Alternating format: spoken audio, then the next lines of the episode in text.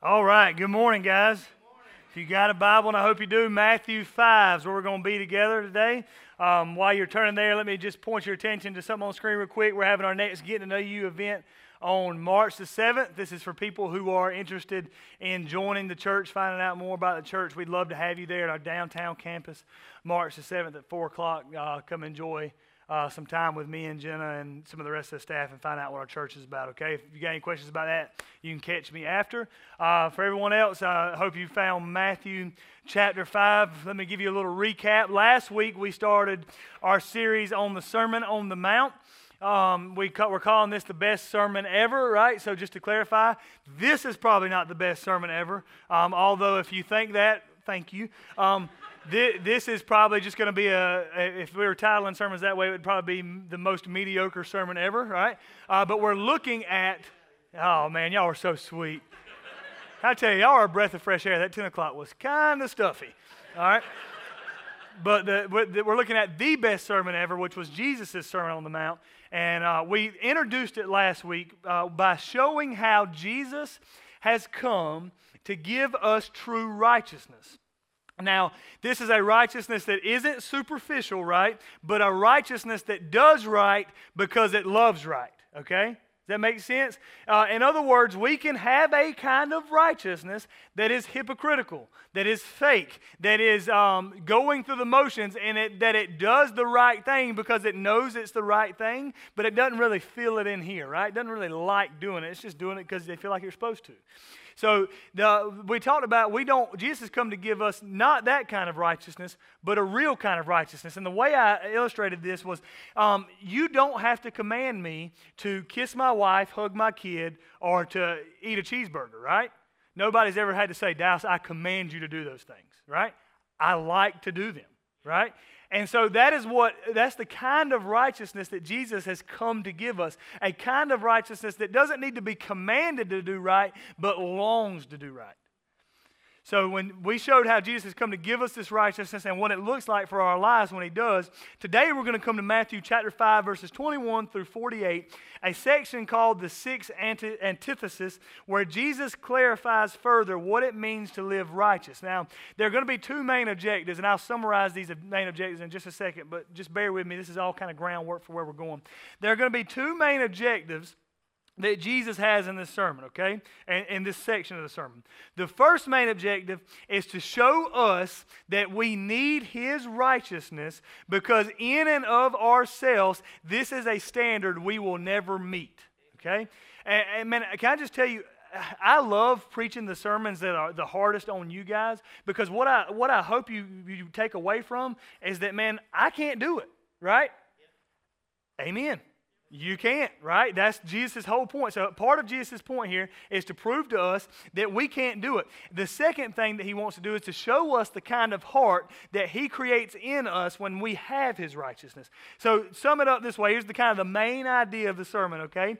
Jesus is clear that we can only be righteous in him, and he alone can create righteousness in us, all right? First part there, we can only be righteous in him. You're not good enough. Second part, and he, he alone can create righteousness in us. He is the one who changes our heart to make us want what He wants, to make us love what He loves, to make us do right because we love right. So, with all that said, have I prayed yet? Let me pray and then we're going to start, okay? Dear God, thank you so much for this day. Thank you so much for the opportunity to open your word, Father. Lord, is so convicting to me this morning as we walk through this, Lord, and I just pray that your word would sit on each one of us, that your Holy Spirit would sit on each one of us, and that by the power of your word in our lives and by the power of the Spirit in our hearts, dear God, we would um, hear you talk to us, even me as I preach. Dear God, speak to me through your word. And dear God, help us to love you more. In Jesus' name, amen. So Jesus is clear that we can only be righteous in him and he alone can create righteousness in us. So, with that being said, I think what we need to see first and foremost in this sermon is this true righteousness depends on what Jesus says, not what others say. True righteousness depends on what Jesus says, not what others says. Look with me at how verse 21 starts, and we'll just use this as an example because every section starts this way. Jesus says this You have heard it said that it was said to those of old, You shall not murder, and whoever murders will be liable to judgment. But I say to you that everyone who is angry with his brother will be liable to judgment. Notice this formula Jesus uses here. You have heard it said, but I say to you. Jesus begins by correcting the mistaken understandings of righteousness and of the law that the Pharisees have been teaching. Now, the Pharisees have been teaching this is what it looks like to be righteous. Now, why this is really important for us to take and pick up and apply is that it's not just the Pharisees who've been doing this all this time, right? We still do the same thing today right? We say this is what it looks like to be righteous. This is what it means. Jesus is stepping into this space and he's saying, You have heard it said X, but actually, I tell you why this is what it means to be righteous. And I want you to notice he elevates the stakes here, okay? All of this may, leads to one thing. One thing is clear Jesus is the authority on what it means to be righteous. Jesus is the authority on what it means to be righteous, so that no one determines right and wrong and what the law meant but Jesus. Jesus' whole point here as we go into this sermon is that you may think you know what it means to be righteous, but I am the one who defines that. Now, before we go on to the points, I think that being said, what we would need to see is then what, what did Jesus say, right? And I think that's where we're going. But before we do that, let me just give us a couple implications of what it means that Jesus is the authority on what it means to be righteous. Number one, these are not going to be on the screens. This is just for free, okay? Number one, other people's standards do not matter. If Jesus is the authority on righteousness, then other people's standards do not matter. Let me explain a little bit what I mean by that. We live in a world, and even in our religious community, that defaults to its own standards for what it means to be righteous, such that the most practical way I can think that, th- that I've seen this play out in the church, especially over the past um, 10 to 15 years, is that we elevate certain sins and diminish others, so that what we would say is something like this The religious standard would say that homosexuality is a bad sin, but we kind of say living together before marriage, not that big a deal, right?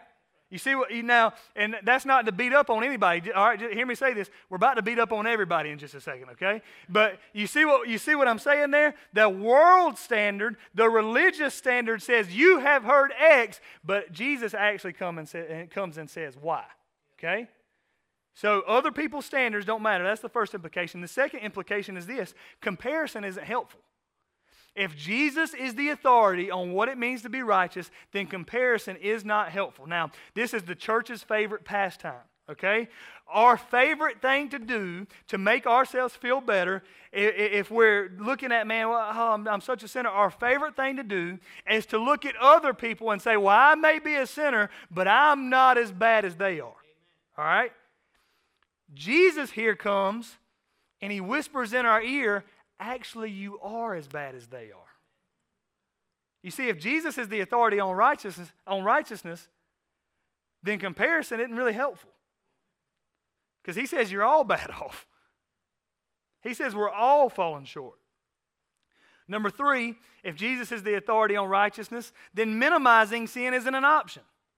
See, uh, and uh, this goes back to the thing I said earlier with standards. We have these standards that we elevate or lift up, or this is worse than this, and that's worse than that. And what Jesus is coming to say that uh, is that all sin, even sin of the heart and not sin of the hands, leaves us condemned before God and destined to hell. So you can minimize if you want to, but you're crazy. So minimizing isn't an option, which leads us to number four. If Jesus is the authority on righteousness, rationalizing sin is insane. Rationalizing sin is insane. What Jesus is going to come here today and do is give us a diagnosis. Now, imagine with me, if you will, you had, you had a doctor's appointment. You go to the doctor's appointment, the doctor says to you, Listen, you have cancer. And this cancer is not bad yet. This cancer can be treated, but if you do not deal with it, this cancer will kill you. You get in your car, you go home, you walk in, you look at your wife, your wife says, Hey, what the doctor say? Doctor says, I'm fine. No worries. What would you call that person? I'd call them insane, right? Oh, it's not, doctor said it's not that big a deal, right? I mean, this, I got some time. I can worry about it later, right? rationalizing sin, rationalizing this diagnosis is insanity. Ultimately, Jesus is showing us that true righteousness isn't just about right actions, it's about right attitudes. Okay? He's coming and he's laying this diagnosis before us, and the diagnosis is that we're all falling short because it's not about right actions, it's about right attitudes. So often, what we're going to find out about Jesus is that Jesus is not concerned with the work of your hands, okay? What Jesus is concerned about is the state of your heart. Jesus is here to show us that righteousness that comes from Him is a matter of the heart, not just the hands. Here's what Jesus knows if he has the heart, the hands will follow. If he doesn't have the heart, the hands are useless. So he's here to he's here to elevate the stakes. He's not worried about what you're doing with your hands. He's worried about where your heart's at. He's not worried about your actions. He's worried about your attitude. Now, with all that said, what we need to kind of see here then is, that Jesus is about to lay before us a test, okay? So you didn't know this morning when you came to church you were going to take a test today, but you are. Um, so uh, some of y'all, it's been a while. Don't worry, there are no Scantrons, okay? But as we, some of y'all are like, what's a Scantron? That means you're, you're, you're over that uh, level there. I won't say, I won't call it the hill, but maybe so, all right? So we're about to take this test, okay? So I'm going to ask us one question continually as we go through this sermon, okay? The question is going to be how we doing, okay? And I want thumbs up, thumbs down. We passing, we failing. Did we get it right? Did we get it wrong? And so we need to look at what did, we're going to answer this question. What did Jesus say? And we're going to examine ourselves as we go. It's going to be awesome. It's going to be really fun. You're going to enjoy it, okay? What did Jesus say? First thing Jesus said is this Jesus says anger is harmful. Look with me at verse 21. You have heard that it was said to those of old, You shall not murder, and whoever murders will be liable to judgment. But I say to you that everyone who is angry with his brother will be liable to judgment. Whoever insults his brother will be liable to the council. And listen, whoever says, You fool, will be liable to the hell of fire. So if you're offering your gift at the altar, and there remember that your brother has something against you. Leave your gift there before the altar and go.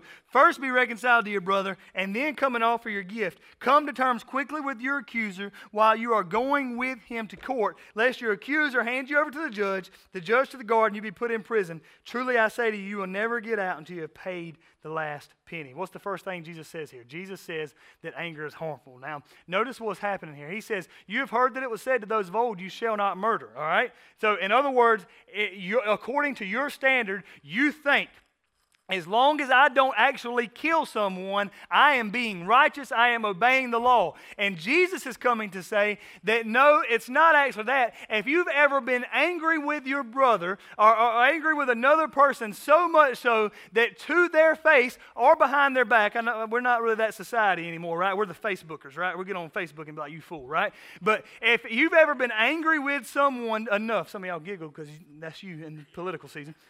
If you've ever been angry enough with your brother to say, you fool, then you're as guilty of murder as a murderer is.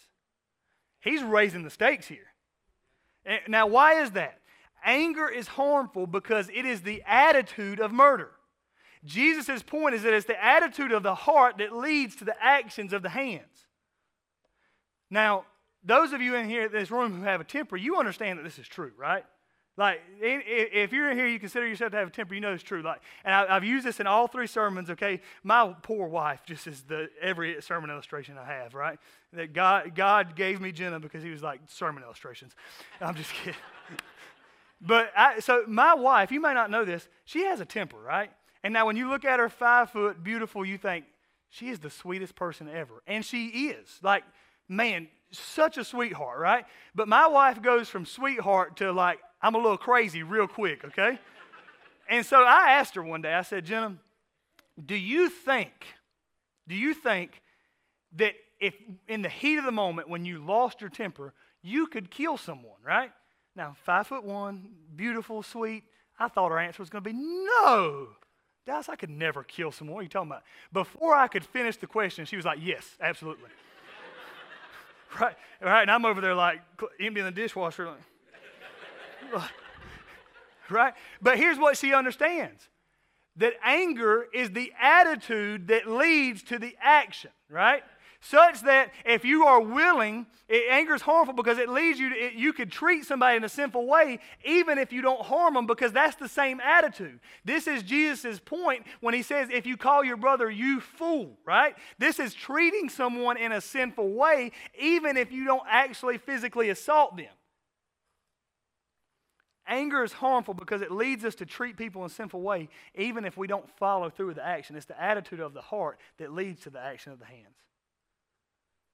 And ultimately, anger is harmful because it leaves you liable to judgment. Because listen, if you're the type of person, and listen, can, I can just be honest with you, this messes with my head so much sometimes.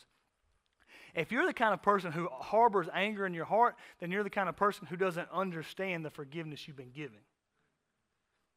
All right. Question number one How we doing? Not good. Oh, oh for one, right? All right. Not murderers, but we ever been angry? We called somebody a fool? Oh for one. All right. Jesus says anger is harmful. Number two, Jesus says lust is serious. Look at me at verse 27. You have heard that it was said, You should not commit adultery, but I say to you that everyone who looks at a woman with lustful intent has already committed adultery in his heart. Now, lust is serious because it is the attitude of adultery. Attitude of adultery. I, I want to spend some time here because I think, I think, I think our cultural moment, this, this sexual morality is just north of Sodom and Gomorrah. Needs a, we need to understand what this is saying, okay? Jesus says that lust is the attitude of adultery. Now, he's, he, he's even more specific. He says if you've looked at someone with lustful intent. Now, we need to understand what lustful intent is. To, with lustful intent is to look on someone for the purpose of sexually admiring them. So, notice my definition here. It's not just like thinking sexually explicitly about them, okay? It's sexually admiring them, all right? Now, I, I want to be clear, and let me just say this, all right? Some, the temptation right here is going to be for all you ladies to say, well, he's talking to the men in the room, all right? Statistics tell us that women are just as involved as online, in online pornography as men are, all right? So listen, we ain't getting high and mighty here today, right? We're all batting oh over 6 at the end of this thing, okay? We're talking to men and women. So what now what so what does that mean practically in our life, all right? The thought that you could, let's say you see someone attractive walking down the road, right, and you're on the sidewalk and you, you run into someone attractive, and the thought comes into your head, I could think X kind of way about that person, right? I want to tell you that that is not what Jesus is saying looking on somebody with lustful intent is here. Jesus has, God created us as beings with sexual desires, okay? Lust is when the, we go for the, we entice those sexual desires outside of the normal bounds, okay? So it's not that that thought comes to your head that you could think such a way. That's called temptation. The best way I know to tell you what looking with lustful intent actually is, and every man in this room is about to know what I'm about to say, it's the second glance. It's not the thought that I could look and think such a way. It's the thought, well, I probably should look and think of such a way. I, I want to. Now, I'm spending a little bit of time here because very few of us actually have an understanding of how serious this actually is. And I know this because I grew up in an environment hearing this kind of stuff all the time. Man, it's all right to look at the menu as long as you don't order, right? Anybody? Looking ain't a crime, right? But I want you to notice what Jesus is saying here. Jesus says looking, just entertaining the thought, is equal to adultery. Such that some of us, some of us in here come in feeling high and mighty week to week because we think we're not, well, I'm not the kind of person who cheats on my spouse. I've never cheated on my wife. I've never cheated on my husband. And the thought, Jesus says, the thought in your mind of what could be or what might be or what can be is equal to the action with your hands. Jesus says it's just as serious. How are we doing? Oh for 2. But I want you to notice the warning that this one comes with. He says, If your right eye causes you to sin, tear it out and throw it away, for it is better that you lose one of your members than that your whole body be thrown into hell. And if your right hand causes you to sin, cut it off and throw it away, for it is better that you lose one of your members than that your whole body go into hell. Listen to me. I got to spend time where Scripture spends time, okay? Sexual sin messes with you. You will believe every lie, fall victim to every foolishness, and do unimaginable damage to your soul and the souls of others you're involved with when you give yourself over to sexual sin. And what Jesus is saying is do whatever it takes to avoid going down that path. Now notice that notice the progression here. He says if your eye causes you to sin, the eye is the gateway to the heart, right? So he's saying before you give yourself the opportunity, cut your eye out. Like, don't even give yourself the opportunity. But if you make the mistake and it goes from heart to, I mean, it goes to eye to heart, before it goes from heart to hands, you cut your hand off before you do it.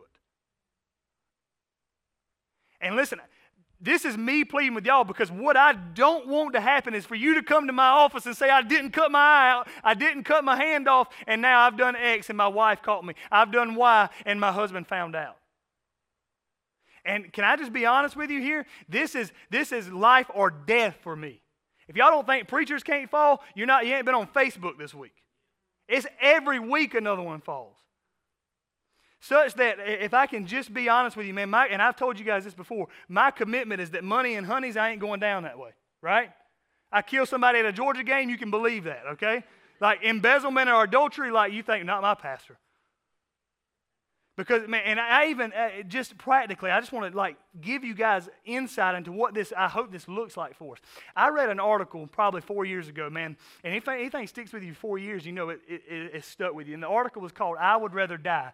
And in the article, a pastor talks about what, uh, what would happen if he fell into sexual immorality. And he lists all kinds of things that he would bring untold hurt to his wife, lose the respect of his kids, that he would bring shame on his church, his parents, all these things. And, and his conclusion was just this statement that he would rather die first. And can I tell you, this is such life or death for me that for the past four years, when the lust, uh, lustful thought has approached my mind, when the temptation has come knocking to, to even begin to think a certain way outside of what the bounds are, there's been one thought that's been in my mind God, kill me first.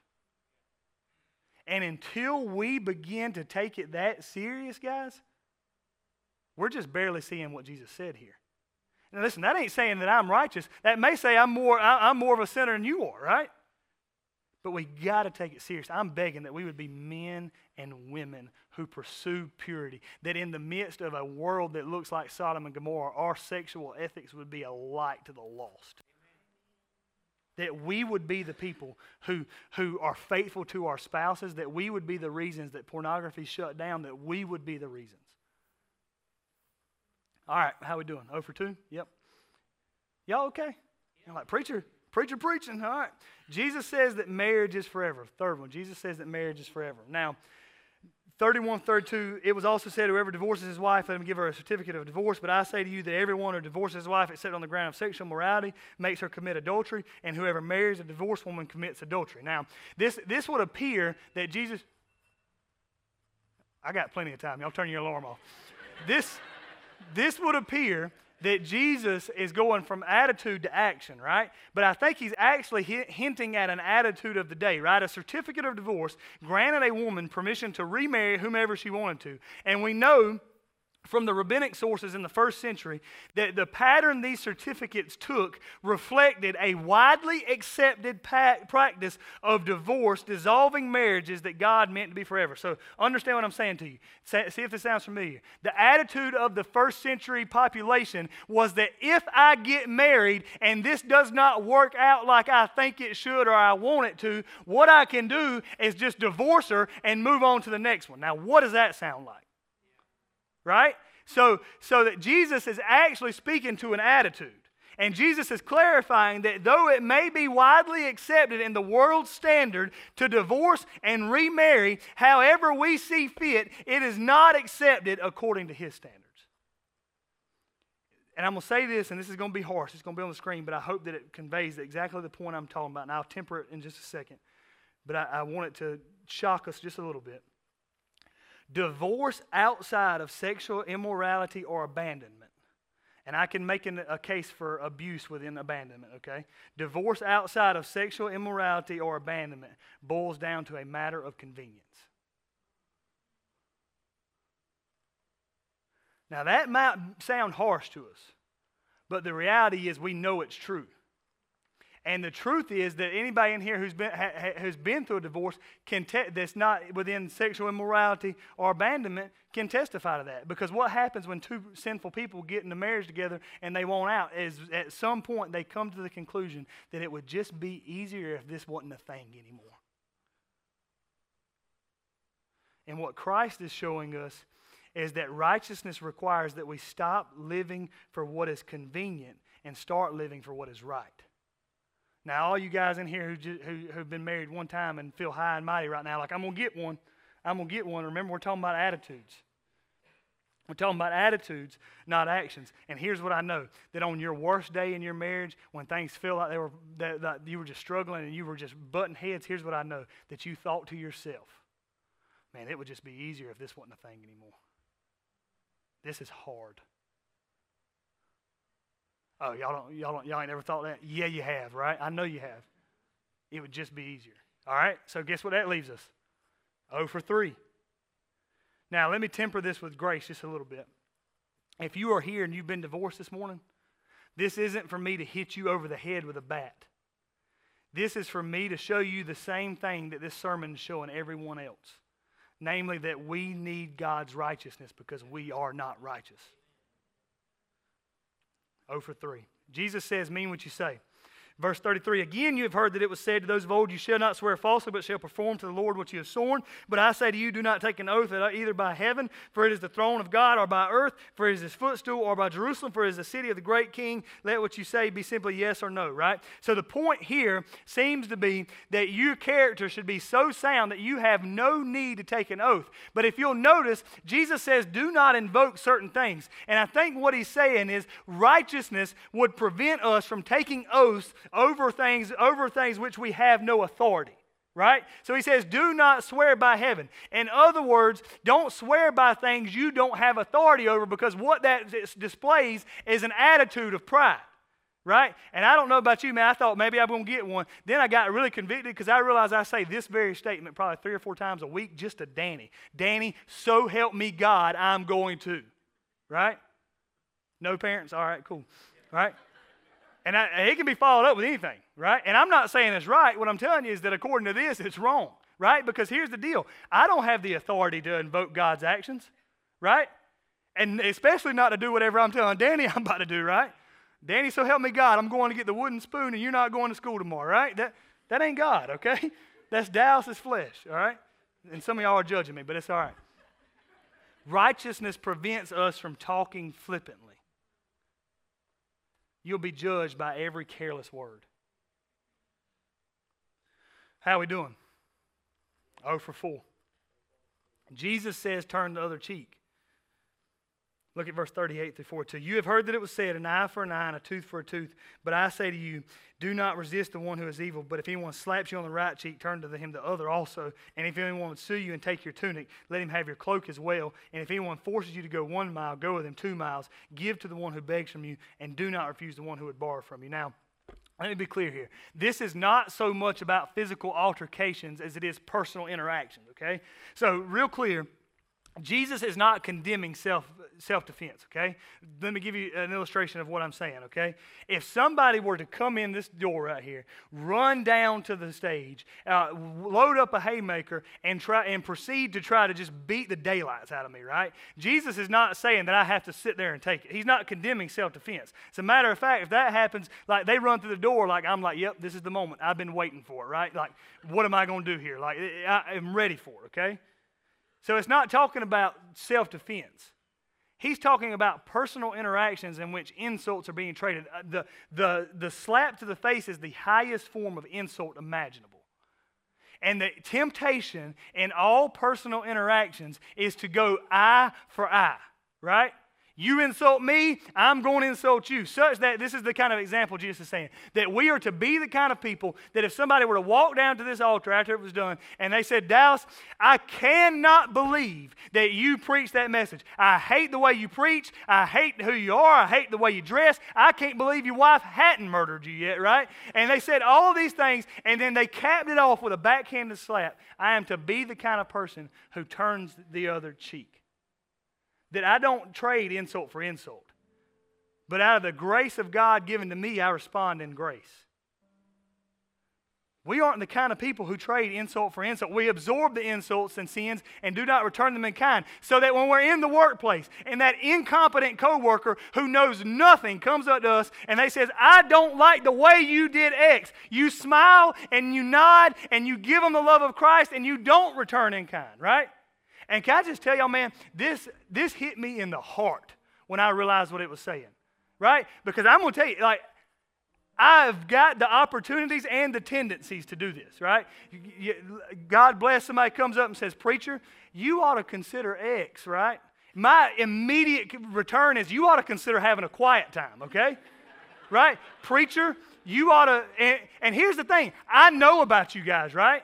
Like your preacher knows, generally, y'all think you get your you, preacher, you ought to consider doing X. You ought to consider talking to your wife like she's a human being, right? Like I can go slap for slap, like, and I, I that, that is my tendency. And Jesus is saying that no matter what anybody comes to us and says, that in a personal interaction, we don't go slap for slap, we absorb and go to the heart of the matter.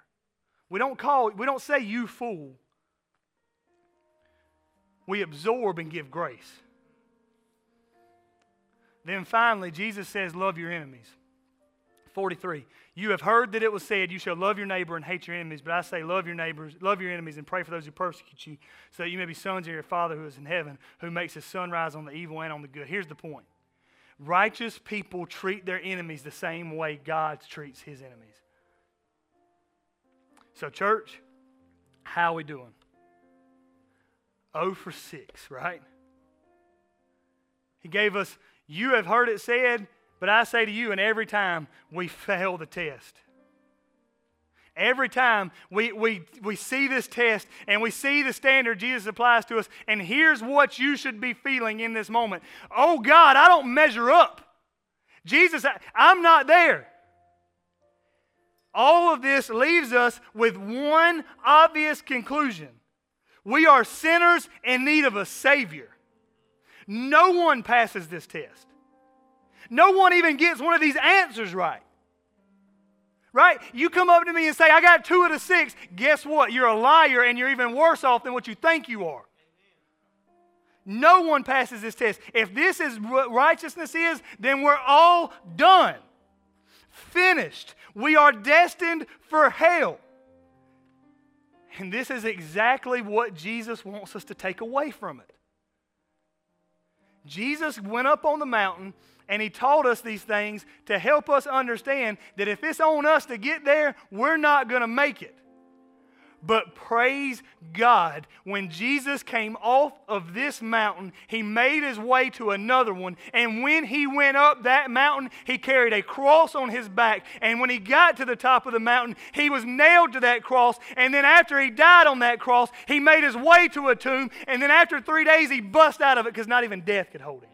And here's the point you can't pass the test, but Jesus did. Listen, this should feel heavy to you. Like, man, can I? I, I preached a sermon on lust, right?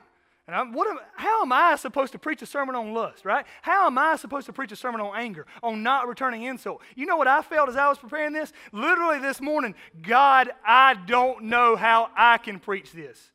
Here's the point I can't. I don't add up, I don't stack up. Jesus passed the test. And what Jesus is offering you is the righteousness that he passed the test with. He sat down, he took the test for you, he went up and he turned it in. This is what it means to be saved. This is the baseline of what salvation is that at the bottom of your soul, listen to me, you understand I can't pass the test, but I got a God who did. So that all that despair we're feeling, all that hopelessness, all that helplessness that we say, God, I don't measure up, it becomes a weight lifted off of our shoulders. But we say, Thank you, God, because you did.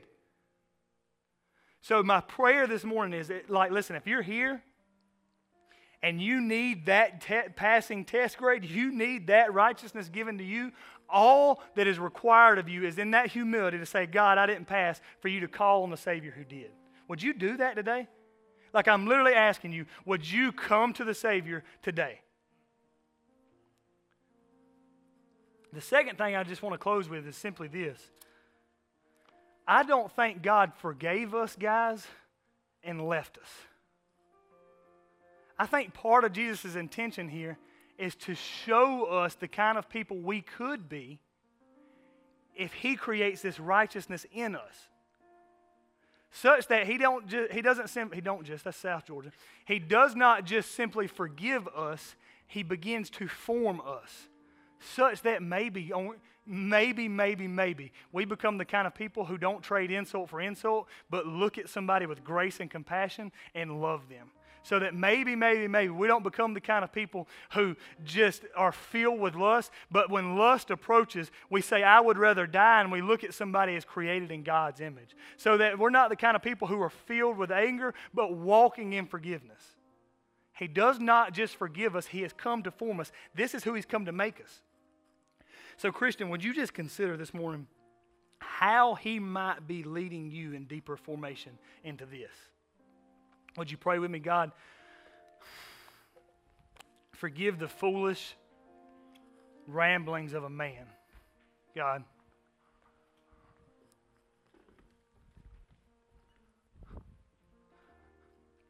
God, I pray that if I said one thing that was not honoring to you, that you would forgive me. And God, I, am just so convinced, God, that you, you have forgiven us and leading us to formation, God. And that's what I want in my own life, to God, to be the kind of man you formed me to be.